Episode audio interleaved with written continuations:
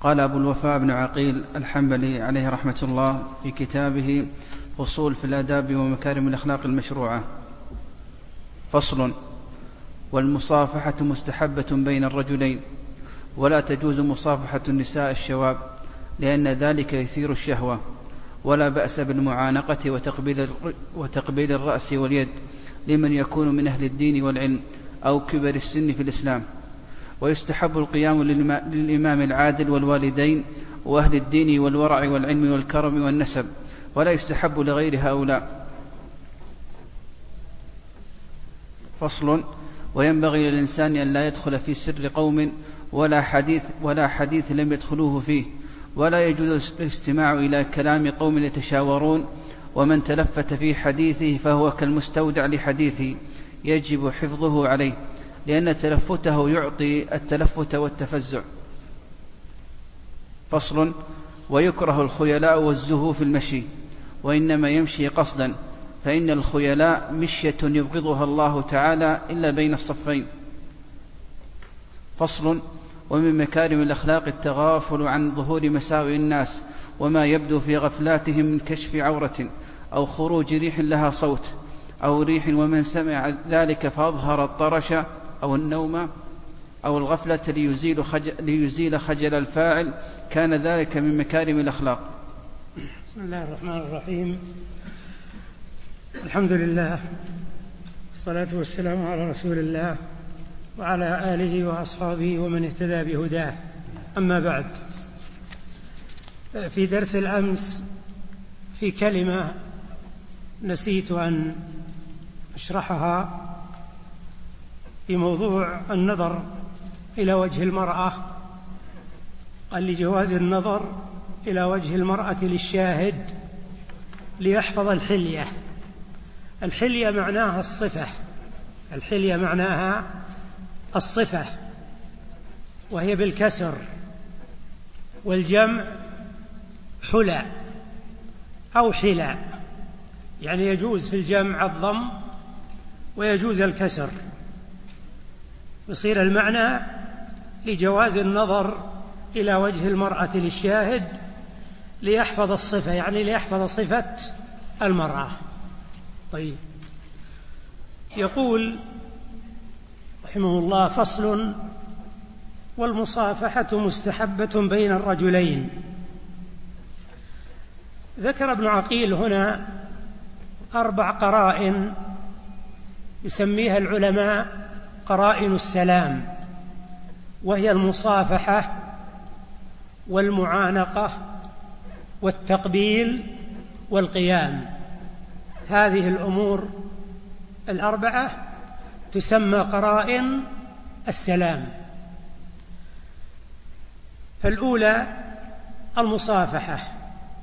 قال والمصافحة مستحبة بين الرجلين ودليل هذا ما رواه البخاري في صحيحه عن قتادة. قال قلت لأنس أكانت المصافحة بين أصحاب رسول الله صلى الله عليه وسلم؟ قال نعم. فهذا دليل على مشروعية بل واستحباب المصافحة عند التلاقي وتكون المصافحة مقرونة بالسلام. والمصافحة معناها في اللغة الافضى بصفحة اليد. يعني كل واحد من المتلاقيين يفضي بصفحة يده إلى الشخص الآخر. وقول ابن عقيل بين الرجلين لا مفهوم له بل المصافحة مستحبة بين المرأتين مستحبة, مستحبة أيضا بين المرأتين. إذا قابلت المرأة المرأة وسلمت عليها فإنها أيضا تصافحها فإنها أيضا تصافحها. قال ولا تجوز مصافحة النساء الشواب لأن ذلك يثير الشهوة. يرى ابن عقيل أن مصافحة النساء فيها تفصيل. فإن كانت المرأة شابة يعني مظنة الفتنة فإنها لا تجوز مصافحتها. وقد علل ابن عقيل بقوله لأن ذلك يثير الشهوة. والتعليل أيضا الأبلغ أن يضاف فيقال لأن مس البدن للبدن أبلغ في التأثير من النظر بالعين. أن مس البدن للبدن أبلغ في التأثير من النظر بالعين. إذا يكون عندنا تعليلان.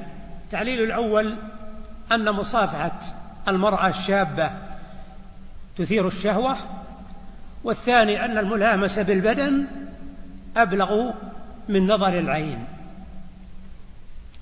قال العلماء حتى مع وجود الحائل بعض النساء هذا في الزمن القديم هو الحين. بعض النساء في الزمن القديم إذا أرادت تسلم على رجل يعني ما هو من محارمها تضع طرف ثوبه تلف ثوبه على يده وتمد يده. الملامسة موجودة وجس اليد موجود. ولهذا الصحيح أنه لا يجوز مصافحة المرأة مطلقا. يعني المرأة الشابة سواء كانت المصافحة بحائل أو كانت المصافحة بدون حائل بدون حائل. وقد ورد في الباب حديث معقل ابن يسار رضي الله عنه. أن النبي صلى الله عليه وسلم قال لأن يطعن في رأس أحدكم بمخيط خير له من أن يمس امرأة لا تحل له. يعني أمر عظيم. ما هو الطعن بالمخيط بالكتف ولا منا ولا منا لا أحس منطقة بالبدن اللي هي الرأس. فيطعن مخيط خير له من أن يمس امرأة لا تحل له. فهذا الحديث الذي رواه الطبراني والبيهقي وحسن إسناده الألباني فيه وعيد عظيم لمن يمس بدنه بدن امرأة لا تحل له. ومن صور المس المصافحة. وقول ابن عقيل الشواب هذا فيه بيان الصورة الثانية وهو أن المرأة أن تكون المرأة غير أن تكون المرأة غير شابة. كالعجائز مثلا فعلى رأي ابن عقيل أنه لا بأس مصافحة المرأة غير الشابة. وكأنه بهذا يقول أن العلة مأمونة اللي هي قضية إثارة الفتنة. هذا قول في المسألة. والقول الثاني وهو الراجح أن المرأة لا تجوز مصافحتها مطلقا سواء أكانت امرأة شابة أو غير شابة. وقد اختار القول بالتعميم شيخ الإسلام ابن تيمية وقال لأن الملامسة أبلغ في الإثارة فعلى هذا مصافحة النساء لا تجوز مصافحة النساء لا تجوز. فيبقى معنى موضوع السلام اللي تكلمنا عليه في الدرس الماضي نعم إن العجائز والبارزات لا بأس أن يسلم عليهن لكن بدون مصافحة. وقد ورد في صحيح مسلم قول عائشة رضي الله عنها ولا والله ولا والله ما مست يد رسول الله صلى الله عليه وسلم يد امرأة قط. إنما كان يبايعهن بالكلام. وهل كل النساء اللي بايعهن الرسول صلى الله عليه وسلم شواب؟ لا. قد يكون فيهن شباب وقد يكون أكيد وفيهن كبار أو كبيرات سن. ومع هذا مع أن البيعة يعني من الأمور المؤكدة. فلو كانت مصافحة المرأة جائزة نعم لبايعهن الرسول صلى الله عليه وسلم بالمصافحة. لكن تقسم عائشة رضي الله عنها بأن الرسول صلى الله عليه وسلم ما مست يده يد امرأة قط. إنما كان يبايعهن بالكلام. طيب. النوع الثاني من القرائن قرائن السلام المعانقة. المعانقة مصدر. عانق الرجل الرجل عناقا ومعانقة. إذا ضمه إليه والتزمه. إذا ضمه إليه والتزمه والمعانقة معروفة أنه يضع صفحة, صفحة عنقه على عنق الآخر على عنق الآخر. المعانقة يقول الشيخ ولا بأس بالمعانقة. نعم المعانقة جاء فيها بعض الأدلة وهو ما ورد أو ما رواه البخاري في الأدب المفرد أن جابر أن جابر رضي الله عنه ذكر له حديث عند رجل في بلاد الشام. شفت كيف؟ ذكر له حديث عند رجل في بلاد الشام. جابر وين هو؟ المدينة. يبي يذهب من المدينة إلى الشام من أجل ماذا؟ من أجل هذا الحديث ما هو بيع ولا شراء. قال فرحلت إليه. قال ذكر لي حديث عند رجل في الشام فرحلت إليه. قال فإذا هو عبد الله بن أنيس فخرج إلي فاعتنقني. فاعتنقني. هذا الشاهد أن جابرا حصل بينه وبين عبد الله بن أنيس نعم معانقة. هذا رواه البخاري في الأدب المفرد وسنده جيد وقد علقه البخاري في صحيحه في كتاب العلم. البخاري علقه في صحيحه في كتاب العلم. وهذا له طرق. ذكرها حافظ بن حجر في الفتح وذكرها أيضا في كتابه المسمى تغليق التعليق تغليق التعليق. هذا يدل على مشروعية المعانقة. مما يدل أيضا على مشروعية المعانقة ما رواه ابن أبي شيبة بسند حسن إلى الشعبي. قال كان أصحاب رسول الله صلى الله عليه وسلم يتصافحون فإذا قدموا من سفر تعانقوا. فإذا قدموا من سفر تعانقوا. ومن هنا يرى جمع من أهل العلم أن المعانقة مختصة بالسفر. أما في الحضر فلا معانقة وإنما تكون إيش؟ المصافحة. وقال آخرون بتوسيع الدائرة تشرع المصافحة عند القدوم من السفر. المعانقة أقصد. عند القدوم من السفر. وعند التوديع. وعند بعد اللقاء. وفي حالة شدة الحب في الله. وهذا رأي البغوي. قال وما عدا هذا فتكره فيه المعانقة. وإذا كانت المعانقة على سبيل الملق والتعظيم فإنها تكره كما يقول البغوي.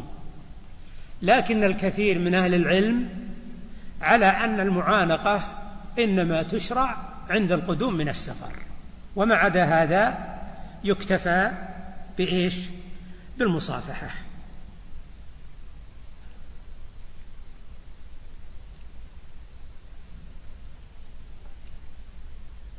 قد ذكر فقهاء الحنابلة أن الإمام أحمد نص على هذا أعني نص على أن المعانقة إنما تشرع عند القدوم من السفر.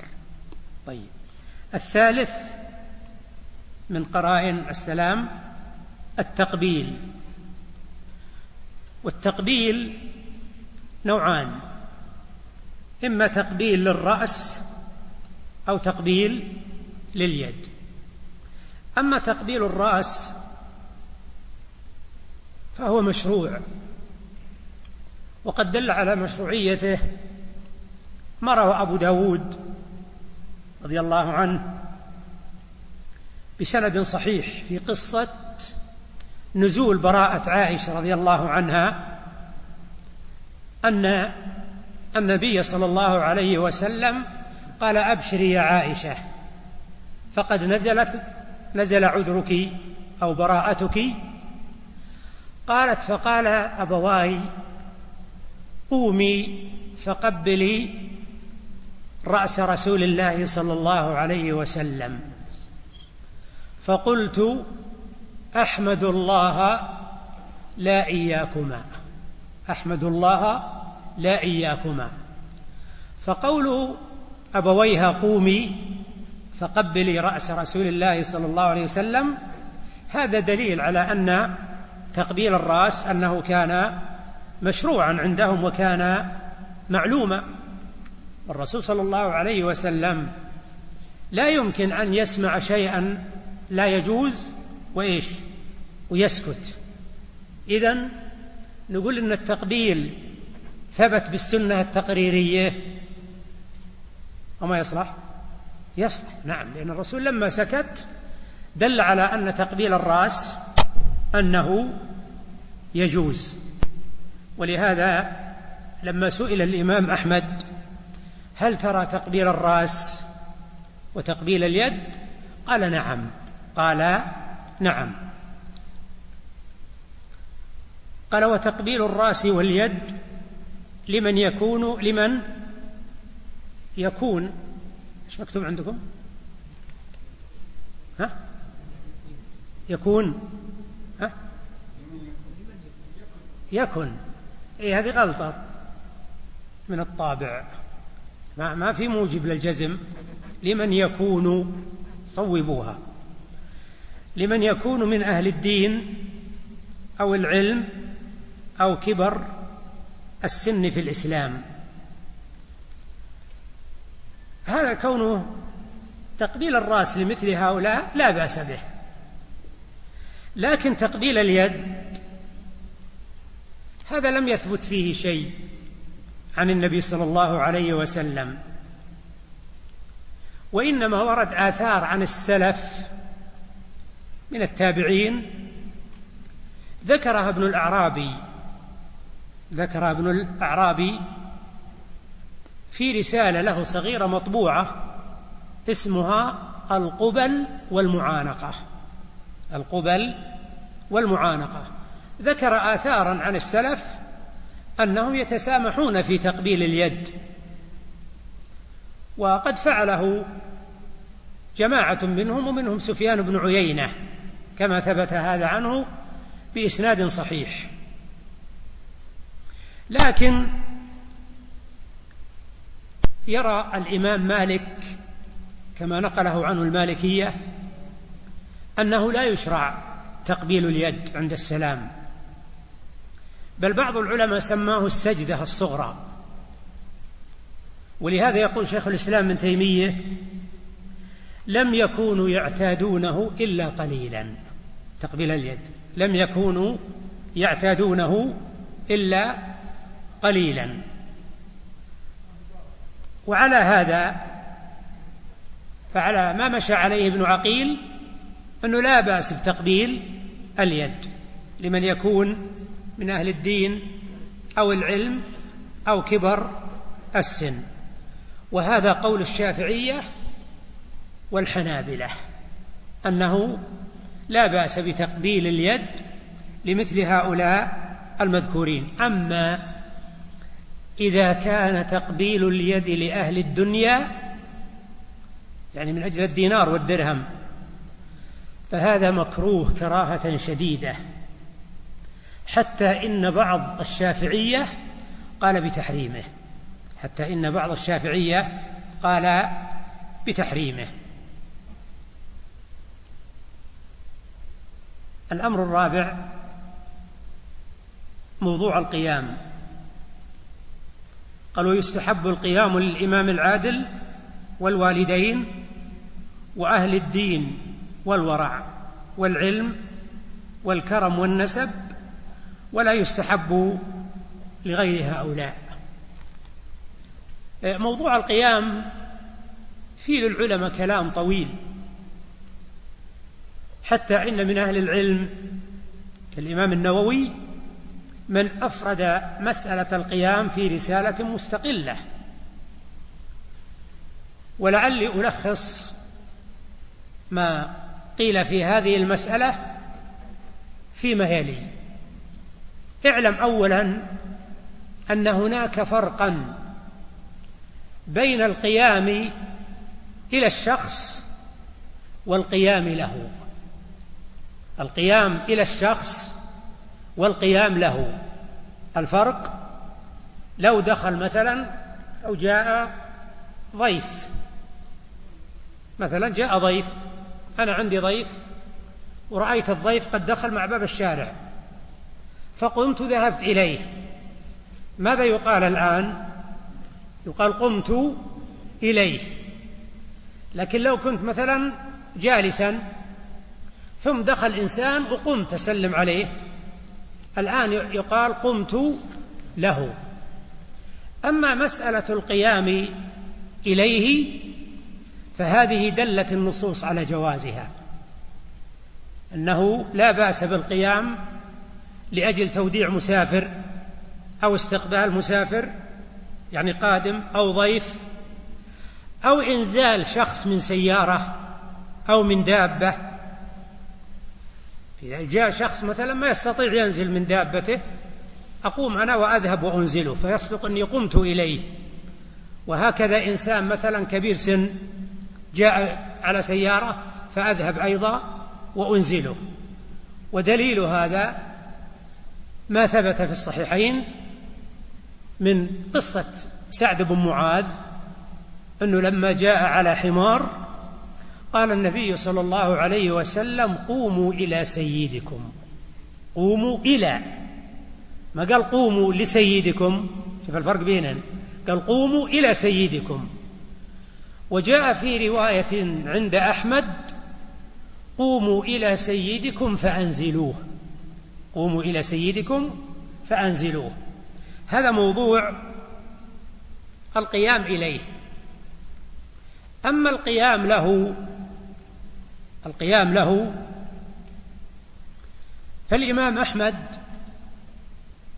عنه أربع روا... عنه ثلاث روايات.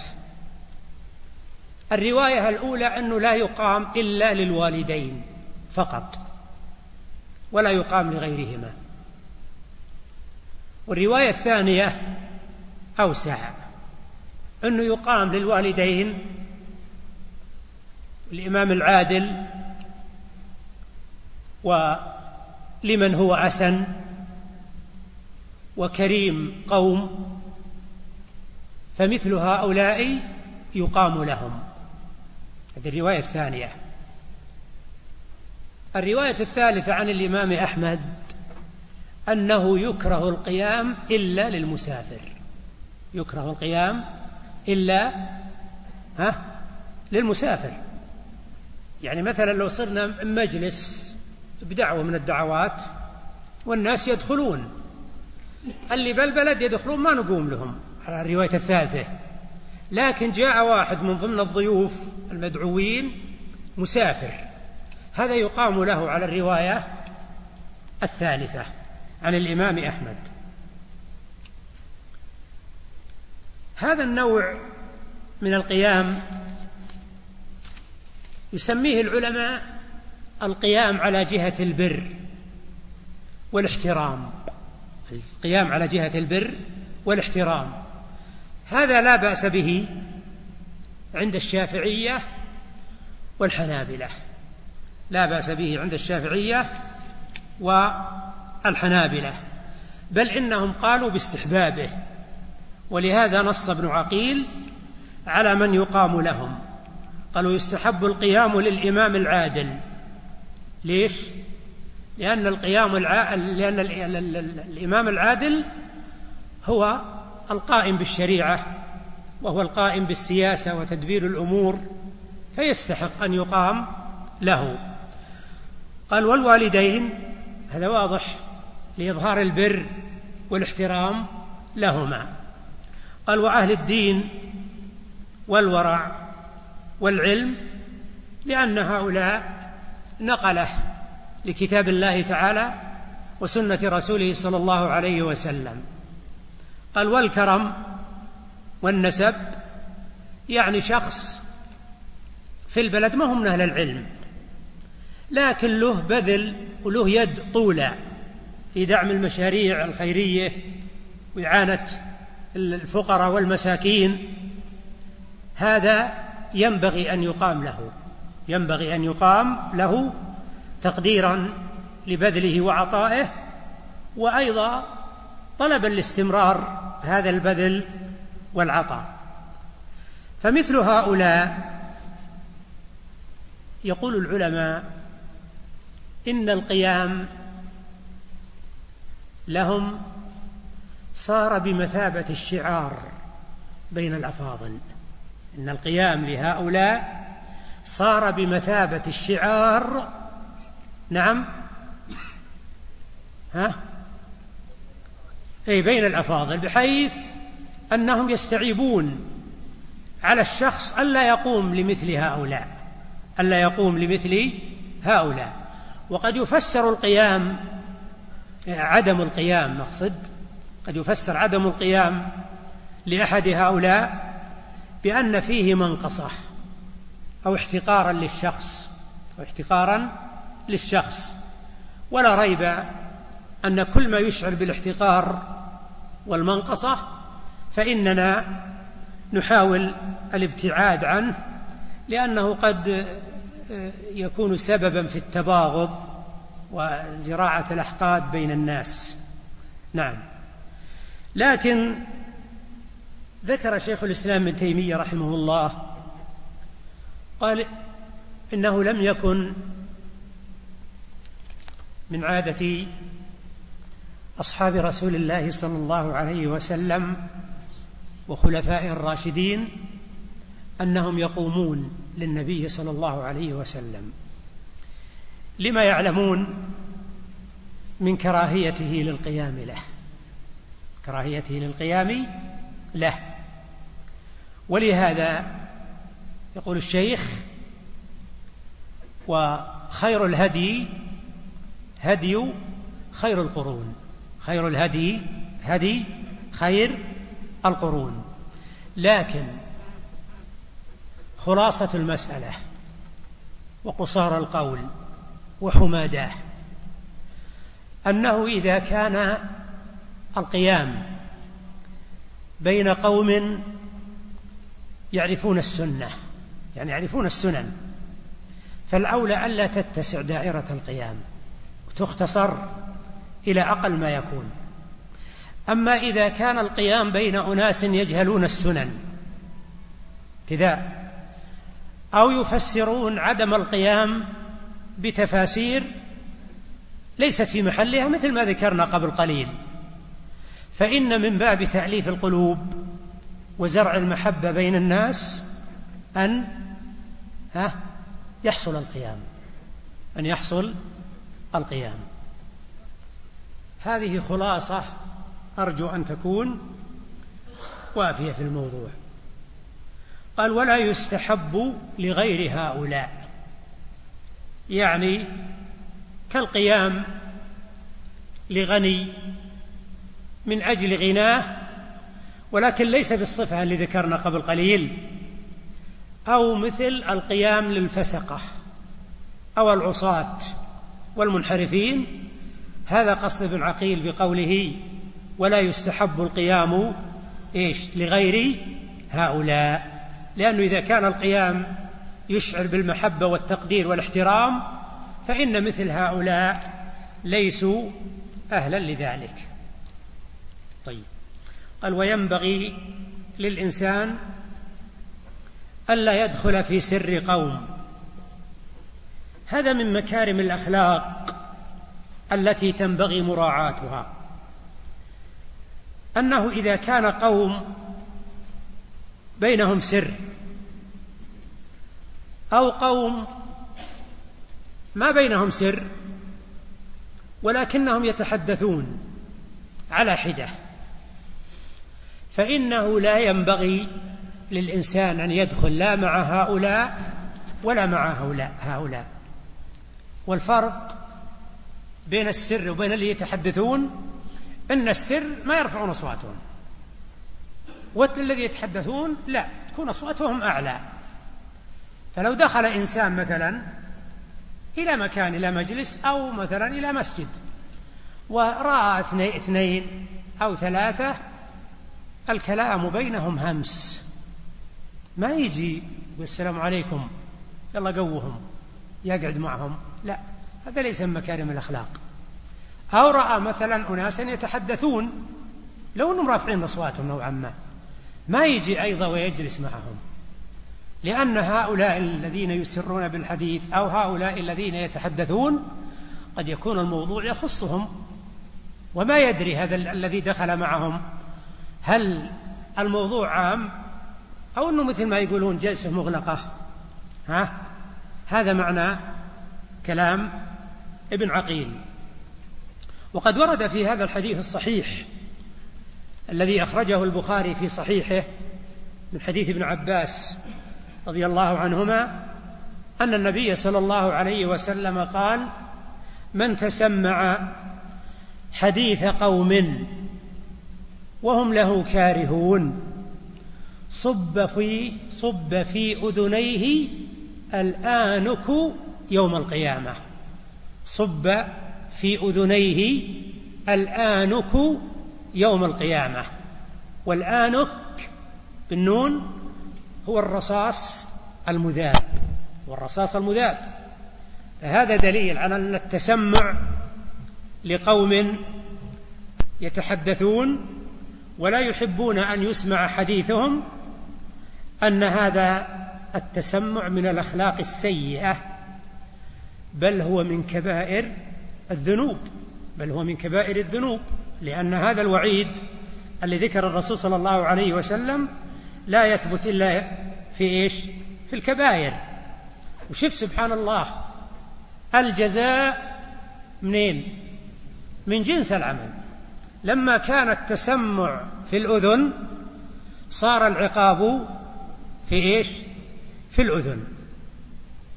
وطبعا تعرف الكراهة نعرف الكراهة أن هؤلاء ما يريدون أن أحد يتسمع إما بالتصريح بالتصريح كان يقولون للشخص جاء اصبر يا الاخ ترى بيننا سر انتظر هناك.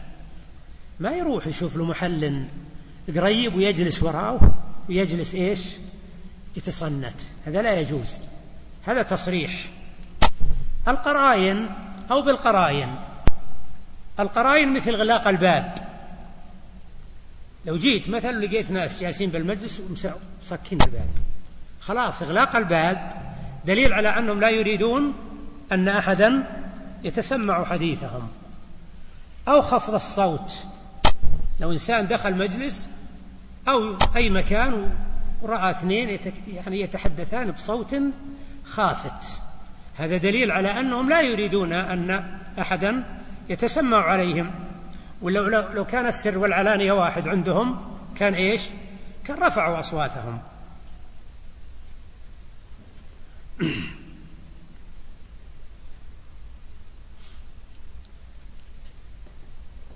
هنا ابن عقيل قال وينبغي. فهم بعض العلماء مثل السفاريني في شرح غذاء الألباب فهم أن ابن عقيل يرى الكراهة. أن ابن عقيل يرى الكراهة. لكن ابن مفلح صرح بعدم الجواز وعليه فالتسمع مكروه كراهة إيش؟ تحريم. كراهة تحريم. أما كونه مكروه كراهة تنزيه فهذا لا يخلو من ضعف. قال ولا يجوز الاستماع إلى كلام قوم يتشاورون. هذا مثل الذي قبله لأن تشاورهم بمنزلة السر. لأن تشاورهم بمنزلة السر. إذا كان قوم مثلا جلسوا ثلاثة وأربعة يتشاورون في مسألة من المسائل فتشاورهم فيما بينهم منزل منزل منزلة السر. فلا يأتي إنسان يدخل معهم يقول أنا أريد أدلي برأيي مع رأيكم. لا يقولون أنت يا الأخ اصبر لمن؟ إذا طلبنا رأيك إذا احتجنا رأيك نطلب ولا خليك هناك. الحديث بيننا سر. هذا أيضا من الآداب أنك إذا رأيت قوما يتشاورون يتفاوضون في موضوع من المواضيع أنك ما تدخل فيما بينهم. الأمر الرابع قال ومن تلفت في حديثه فهو كالمستودع لحديثه. يجب حفظه عليه لأن تلفته يعطي التلفت والتفزع. معنى هذا إن الإنسان إذا كان يحدث شخصا أمام شخص يحدثه ولكنه وهو يحدث هذا الشخص يتلفت يمينا وشمالا. تلفت هذا إيش يعني؟ يعني إنه لا يريد أن أحدا يسمع كلامه ويريد أن يقول لهذا الشخص الذي يحدثه اعلم أن حديثي أمانة عندك. وعليك أن تأخذ من تلفتي يمينا وشمالا ها أني أستودعك هذه الأمانة. وإلا لو كان ما يهمن إنك تخبر بها الآخرين نعم ما تلفت. كان لو حدثتك وواحد يسمع وواحد يسمع من هنا كان ما يهمن كل واحد عندي. لكن كوني أنا أكلمك وأنا ألتفت يمينا لأجل ما يكون في أحد بجهة اليمين وأتلفت شمالا حتى ما يكون في أحد بجهة الشمال. هذا إيش يعني؟ يعني أن هذا الحديث سر هذا واحد. ويعني أن كلامي مستودع عندك وهو بمنزلة إيش؟ الأمانة. واضح كلام العقيل هذا؟ طيب. هذا ورد في حديث كابر رضي الله عنه. قال قال رسول الله صلى الله عليه وسلم إذا حدث الرجل بالحديث ثم التفت فهو أمانة فهو أمانة. هذا الحديث رواه أبو داود والترمذي وأحمد. لكن في إسناده عبد الرحمن بن عطاء هذا متكلم فيه. قال الإمام البخاري عنده مناكير عنده مناكير. وقال النسائي أو النسائي وثقه وابن سعد وقال أبو حاتم شيخ شيخ يعني ذي من أدنى مراتب التعديل. لكن قول البخاري عنده مناكير هذا يختلف عن قولهم أحاديثه مناكير. لأن إذا كان عنده مناكير ما يلزم أن تكون أحاديثه كلها مناكير. لكن لعل هذا الاختلاف في مثل هذا الرجل لعل حديث حديثه يكون من قبيل الحسن. وعلى هذا يكون الدليل بالمسألة اللي معنا هذا الحديث مع التحلي مع التعليل الذي ذكرنا. وكما قلنا هذه المسألة التي مرت يعني فيها دليل بين على عناية الإسلام بالمجالس وحماية حقوق الناس وأن التسمع إلى الناس هذا منكر بل هو كبيرة من كبائر الذنوب. قال ويكره الخيلاء والزهو في المشي وإنما يمشي قصدا. فإن الخيلاء مشية يبغضها الله تعالى إلا بين الصفين. الخيلاء يا إخوان قد تكون في المشي وقد تكون في اللباس. واللي في اللباس سيأتي إن شاء الله الكلام عليه. سيذكره ابن عقيل فيما بعد. لكن هنا الخيلاء في إيش؟ في المشي. قال ويكره الخيلاء. الخيلاء المشهور فيها ضم الخاء ويجوز الكسر. يعني يجوز أن تقول الخيلاء أو تقول الخيلاء بالمد. والخيلاء هو الكبر والعجب. وقوله والزهو الزهو بالفتح هو الفخر والعظمة. ولهذا الغالب إنه يجتمع الخيلاء والزهو لأن اللي يصير عنده كبر وعجب يصير هذا مقرون بإيش؟ ها؟ بالعظمة. يكون هذا يعني مقرون بالعظمة. حتى تجد انه وهو يمشي على الأرض ما كأنه يمشي على الأرض كأنه مرتفع عن الأرض لما يحس به من الفخر والعظمة. وهذه الكراهية متعلقة بالمشي. متعلقة بإيش؟ بالمشي. قال وإنما يمشي قصدا. القصد هو الاعتدال في المشي. فيمشي مشيا. ليس بالبطيء المتثبط. ليس بالبطيء المتثبط. ولا بالسريع المفرط. البطيء المتثبط هذا كبر خيلاء والسرعة المفرطة تدل على الرعونة في الرجل وإن عقليته أقل. ولهذا ما تشوف يعني إنسان يمشي مشي يعني سريع وشخصيته مهتزة إلا أنك تشك في عقليته.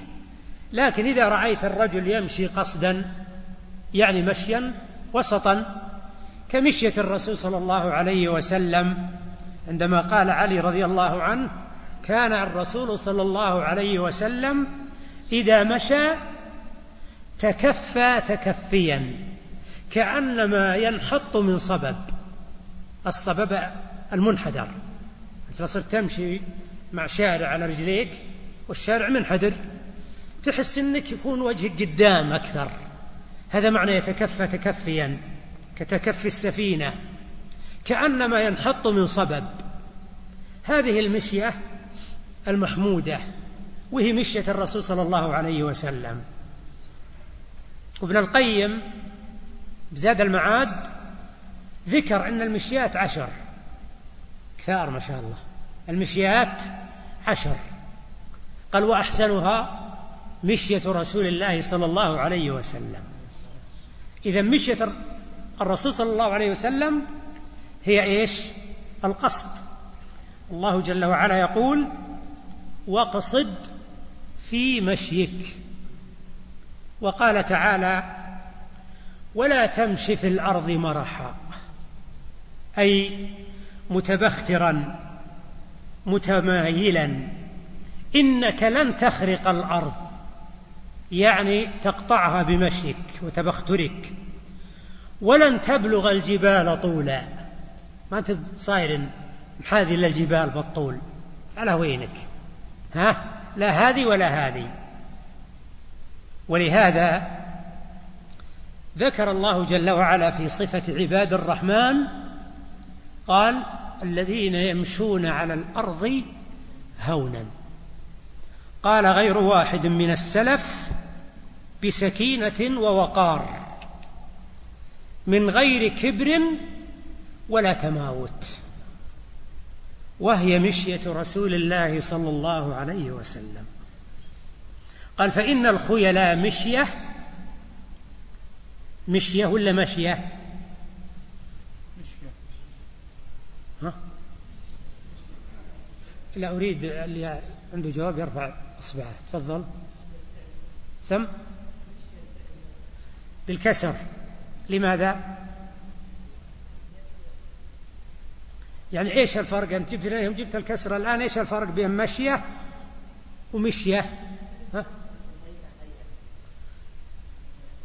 كلام مجمل. أي اسم الهيئة؟ الفتح ولا الكسر؟ أحسنت. قال ابن مالك وفعلة لمرة كجلسة وفعلة لهيئة كجلسة. إذا نقرأها بإيش؟ بالكسر. فإن الخيلاء مشية يبغضها الله تعالى إلا بين الصفين. نعم فالخيلاء مستثناة في حالة الحرب. لأن الخيلاء بحالة الحرب تدل على أن المسلم محتقر للعدو ومتهاون به فهو يمشي نعم متمايلا متبخترا. والغالب أن اللي يمشي من هالمكان متمايلا متبخترا كأنه ما همه الأمر محتقر للعدو واضح وجه الخيلاء في الحرب؟ واضح يا إخوان؟ تقول لأن الخيلاء في الحرب؟ نعم. هذه من التجبر يعني على العدو وإظهار عدم المبالاة بالعدو بحيث إنه يستهين. وعلى هذا فتكون تكون الخيلاء في الحرب من الأمور المحمودة. وقد ورد في أحاديث لكن في سندها مقال ورد أن أبا دجان رضي الله عنه مشى بين الصفين يختال قال الرسول صلى الله عليه وسلم إنها مشية يبغضها الله إلا في هذا الموضع. لكن الهيثمي لما ذكر هذا الحديث قال في إسناده من لم أعرفه من لم أعرفه. في حديث آخر طويل جابر بن عتيك الأنصاري أن النبي صلى الله عليه وسلم قال إن من الغيرة ما يحب الله عز وجل ومنها ما يبغض الله عز وجل. ومن الخيلاء ما يحب الله عز وجل ومنها ما يكره الله عز وجل. فأما الغيرة التي يحب الله عز وجل فالغيرة في الريبة. يعني إذا كان المقام مقام إيش؟ ريبة. وشك تحمد الغيرة. ها؟ تحمد الغيرة في هذه الحال. وأما الغيرة التي يبغض الله عز وجل فالغيرة في غير ريبة.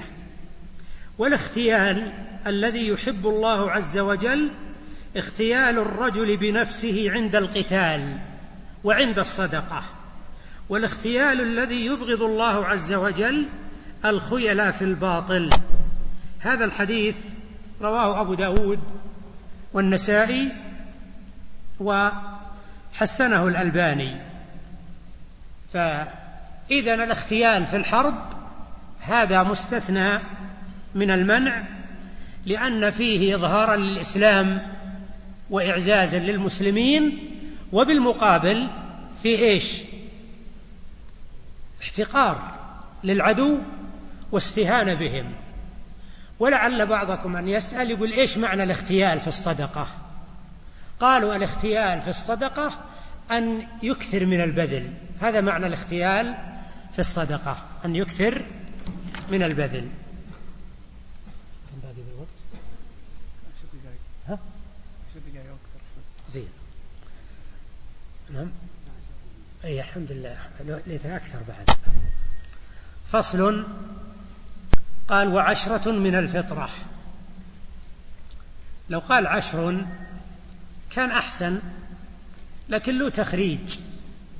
سم ها؟ أي طيب. نعم.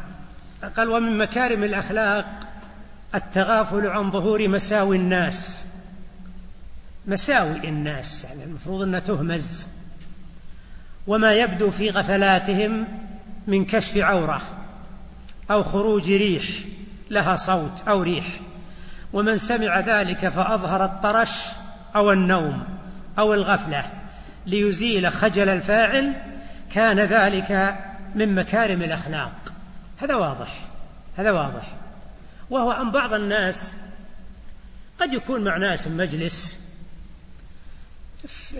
يظهر تظهر عورته بدون قصد. تظهر عورته بدون قصد. قد يكون سرواله قصير أو قد يكون سرواله بفتحة أو شيء من هذا القبيل. أو بعض الناس قد يخرج منه صوت يعني يحدث ضراط منه فيكون صوت. أو يكون ما في ضراط ولكن فيه إيش؟ رائحة. نعم. ما يصير بعض الناس يفرح بالمناسبات. يقول إيش هالصوت هذا اللي سمعنا يا جماعة؟ وش هذا؟ أو يقول إيش الرائحة هذه؟ لا. يقول ابن عقيل من مكارم الأخلاق التغافل عن ظهور مساوي الناس وما يبدو في غفلاتهم. لأنه هذا اللي ظهر من الشخص. هل هو ظهر باختياره؟ لا. اللي ظهرت عورته ما ظهرت باختياره. واللي ظهر منه صوت أو ريح. قد يكون عافانا الله وإياكم. نعم عنده رخاوة مثلا عنده رخاوة. فمثل هذا يتغاضى عنه. يقول ومن سمع ذلك فأظهر الطرش. الطرش بالتحريك هو الصمم. وقيل أقل من الصمم. أهون يعني من الصمم. أو النوم أو الغفلة. يعني كأنه ما سمع شيء ولا لا؟ وكأنه ما رأى شيء وكأنه ما شم شيء. والمفروض نقول شيئا لكن إحنا قلنا شيء على لغة ربيعة اللي يقفون على المنصوب المنون بالسكون. ها؟ إيه ولا المفروض نقول شيئا أو شيئا. لكن لو قلنا شيء لنا بعض المتمسك وابن مالك يقول في الألفية ووضعوا لبعض الأجناس علم. وكان المفروض يقول إيش؟ علم. مفعول به منصوب الوضع. طيب. قال ليزيل خجل الفاعل كان ذلك من مكارم الأخلاق. قال وعشرة من الفطرة. المضاف إليه محذوف. والتقدير عشرة أمور. أو عشرة أوصاف من الفطرة. أحسن ما قيل في تعريف الفطرة ما فطر الناس على حسنه أي جبلوا على حسنه. هذا معنى الفطرة. ما فطر الناس على حسنه أي جبلوا على حسنه. قال وعشر من الفطرة خمس في الرأس وخمس في الجسد. فالتي في الرأس المضمضة. المضمضة إدارة الماء في الفم. إدارة الماء في الفم. والاستنشاق جذب الماء إلى باطن الأنف. والسواك استعمال العود اللي هو المسواك ونحوه في الأسنان والسواك يطلق على العود ويطلق على الفعل اللي هو التسوك. وقص الشارب هو ما زاد على الشفة العليا قصه. وإعفاء اللحية إبقاؤها إعفاء اللحية إبقاؤها. هذه اللي في الرأس. قال والتي في الجسد حلق العانة الشعر الذي يكون على القبل بالنسبة للرجل والمرأة. ونتف الإبطين مثنى إبط وهو باطن المنكب. هذا المنكب هذا المنكب هذا باطنه هذا الإبط. الإبط باطن المنكب. والنتف هو القلع. وقلع الشعر. وإذا كان ما يستطيع القلع يزيل بأي مزيل آخر لأنه مو بالمقصود النتف في حد ذاته. وإنما المقصود إيش؟ الإزالة وتقليم الأظفار قطع ما طال عن اللحم. ما طال عن اللحم يقطع ويسمى المقطوع قلامة بالضم قلامة الظفر. لا إله إلا الله. والاستنجاء إزالة النجو وهو العذرة. وأكثر ما يستعمل الاستنجاء في الإزالة بالماء. في الإزالة بالماء. ولا قد يطلق الاستنجاء على إزالته بالأحجار. لكن أكثر ما يستعمل في إزالته بالماء. والختان قطع جلدة حشفة الذكر وتسمى القلفة بالقاف وتسمى الغرلة بالغين. هذا بالنسبة للرجل أن تقطع جلدة حشفة الذكر لأنه بقدرة الله أول ما يولد المولود تكون حشفة الذكر مغطاة بالجلدة. هذه الجلدة لو بقيت وجاء يتبول فإن شيئا من البول يبقى في حافة الجلدة ملتصقا بالحشفة وقد يدخل قليلا فيكون سببا في الالتهابات. فكانت الحكمة أن هذه الجلدة تزال أن هذه الجلدة تزال لأن هذا الجزء الدائري الآن في رأس الذكر الجزء الدائري المحيط برأس الذكر كانت مغطيتها الجلدة. فهذا الجزء الدائري يبقى به شيء من البول. لكن بعد الختان ها لا يبقى به شيء. لا يبقى به شيء. هذه العشر وردت في حديث عائشة رضي الله عنها الذي رواه الإمام مسلم في صحيحه. قالت قال رسول الله صلى الله عليه وسلم عشر من الفطرة قص الشارب إلى آخره. لكن حديث عائشة هذا ما ورد فيها الختان. إنما الختان ورد في حديث أبي هريرة رضي الله عنه الذي رواه البخاري ورد بدله بحديث عائشة الخصلة العاشرة وغسل البراجم. غسل البراجم الب والراء والألف والجيم والميم. والبراجم فيها قولان للعلماء. قيل إنها عقد ظهور الأصابع. ظهور الأصابع هذه. وقيل عقد ظهور الأصابع وبطون الأصابع. اللي هي هذه المصافطة هذه. ها؟ هذه البراجم. قد يكون هذا أقرب. أنها عقد ظهور الأصابع وبطون الأصابع. فيكون غسلها وتنظيفها والاهتمام بها. نعم. يكون هذا منين؟ من الفطرة. وهذه الخصال الخصال اللي وردت ليست كلها واجبة. وبعضها واجب وبعضها ليس بواجب.